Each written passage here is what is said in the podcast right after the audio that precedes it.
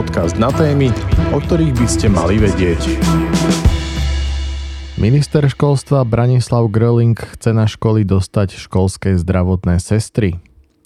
Súčasťou podporných tímov na školách by mohli byť aj školské sestry.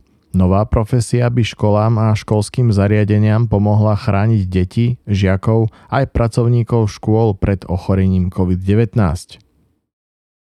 Zaviesť sa má nová kategória odborného zamestnanca a to školská zdravotná sestra.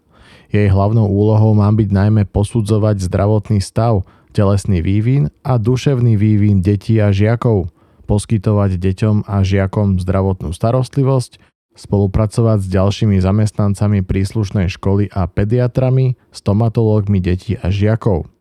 V neposlednom rade má byť úlohou tiež viesť štatistiky o úrazoch detí a žiakov v materskej škole alebo základnej škole. Vyplýva to z návrhu novely zákona o pedagogických zamestnancoch a odborných zamestnancoch. Národná rada Slovenskej republiky by sa mala predmetným návrhom zaoberať na schôdzi, ktorá začína 15.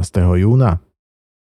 Právnu úpravu do parlamentu predložili poslankyne Jana Bito Cigániková, Mária Šofranko, Viera Leščáková, Jana Žitňanská a Zuzana Šebová. V dôvodovej správe uvádzajú, že v praxi boli identifikované viaceré problémy súvisiace s tým, že deťom a žiakom a ich zákonným zástupcom nemal kto v materskej škole a základnej škole poskytovať potrebnú a odbornú pomoc spojenú so zdravotným stavom dieťaťa alebo žiaka.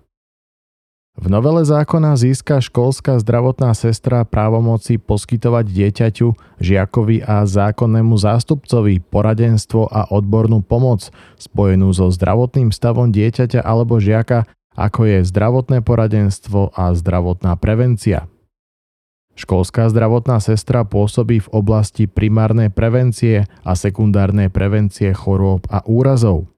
Čo sa chápe ako súbor aktivít, ktoré majú znížiť pôsobenie rizika a zníženie nových prípadov ochorenia, aj napríklad očkovanie, zdravotná výchova, regulácia marketingu, alkoholických a tabakových výrobkov. Ďalej bude školská zdravotná sestra posudzovať aktuálny zdravotný stav dieťaťa alebo žiaka pred vstupom do materskej alebo základnej školy. Takisto bude hodnotiť príznaky chorôb a odporúčať vyšetrenie u lekára, hodnotiť hygienu detí a žiakov, či vykonávať úkony prvej pomoci a pomoci pri náhlych stavoch.